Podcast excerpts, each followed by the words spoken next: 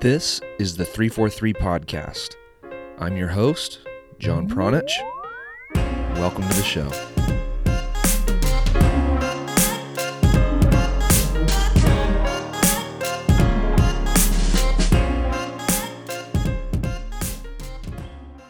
This episode is going to be a hybrid of two important articles that played a major role in shifting my mindset as a coach. And at that time, that was exactly what I needed in my coaching career. Before we get into today's episode, in place of like an ad or something that I usually do in this uh, little time slot, I am going to share a personal story with you. Last night, I wrote what is best described as a reflection piece. It was part of my USSFC course. The topic was setting goals and identifying some specific things that will help me achieve those goals in the future.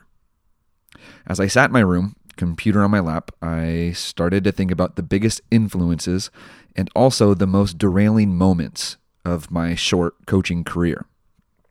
Three failed attempts over the course of several years before actually getting into the C course that I'm in now absolutely devastated me. It was that stupid piece of paper that became a barrier to entry that I couldn't break down and was a major setback. But not being able to get into that C course also led me to new educational experiences and new opportunities and new relationships that I may not have been exposed to had I been granted access to that traditional soccer coaching education route in my very early 20s. I was forced to break away from the pack and find my own ways to teach myself about the game. And honestly, it made me a far better coach and gave me a far better understanding of the sport. I found a few mentors that were trailblazing their own way through American soccer. And it was a way that was literally capturing the attention and headlines from around the world. And I decided to look deeper and deeper into what they were doing.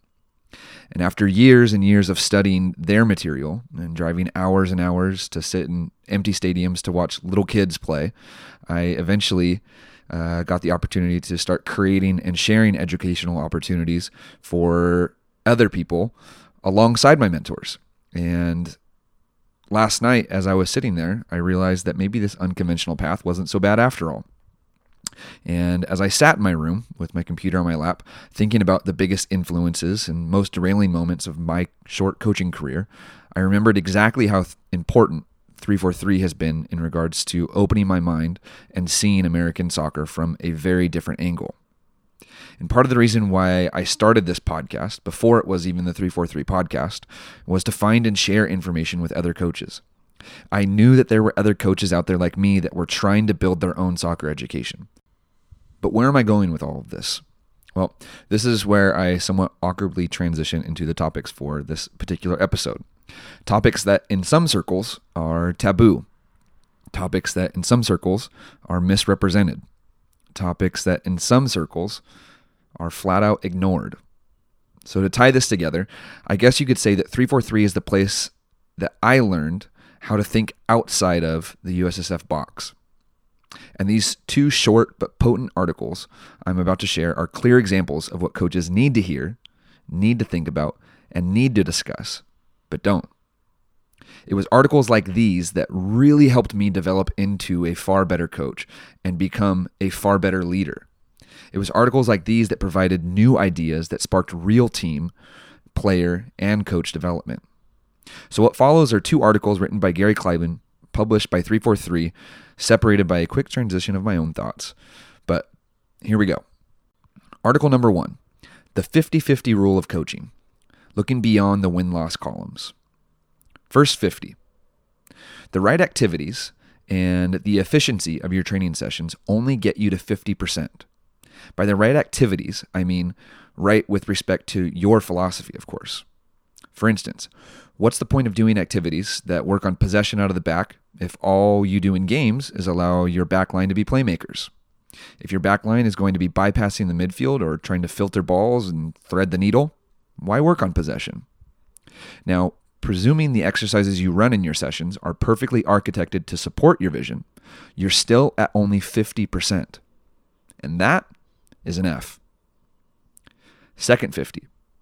The remaining 50% is in the delivery, meaning more than laying out the cones and having players go through the exercises in mindless fashion. This 50% is the hard part. This 50% is the art of coaching. It involves not only understanding all of the nuances involved with the exercises and the context in which they fit, but also the communication, charisma, and leadership to make it all come together.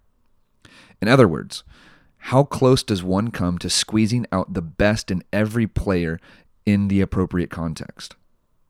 I wonder where you think coaches are operating at. What do you think they score in each?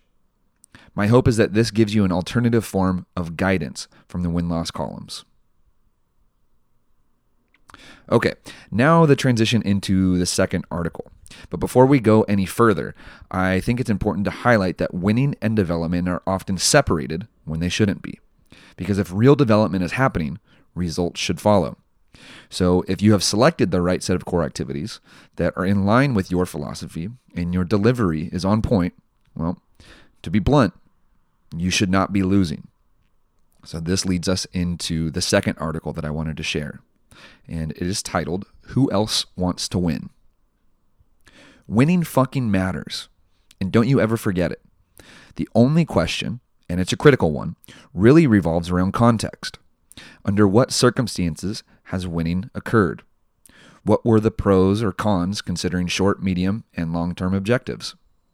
But whatever your answers, on the whole, winning matters. Chronic losers have conveniently taken a great thing and turned it into the ultimate excuse. They've taken the meme winning at all cost to vilify winners and shelter themselves. So again, winning matters. Don't be a lemming. Don't follow the losers off of a cliff. Whatever your short, medium, and long term objectives, winning is the currency that enables you to continue your process. All right, so that's it for those two articles. But man, that last line in in the second article is so fucking powerful. Winning is the currency that enables you to continue your process. I love it. But like Gary wrote, winning has been vilified in American youth soccer. In fact, it's become a word that is almost off limits when it comes to traditional coaching education. You hardly hear anyone talking about winning anymore. Instead, you hear the word development in its place, like the two are different. But winning matters. To wrap all of this up, uh, I want to just say that I'm pumped that I somehow ended up learning from proven winners. And I was going to say that I chose to learn from proven winners, which uh, at some point I did choose to continue to learn from them, but I don't know how I ended up finding 343. I, I, have thought about that, I don't know how many times, but uh, I, I somehow ended up getting their information put in front of me. And eventually I did choose to continue to learn from them. But I'm just pumped that I've learned from proven winners, guys that have lifted the curtain and showed exactly what happens when real development takes place. And I think that's super important to highlight. Uh, this has never been the educational route that I expected to take from the beginning of my coaching career.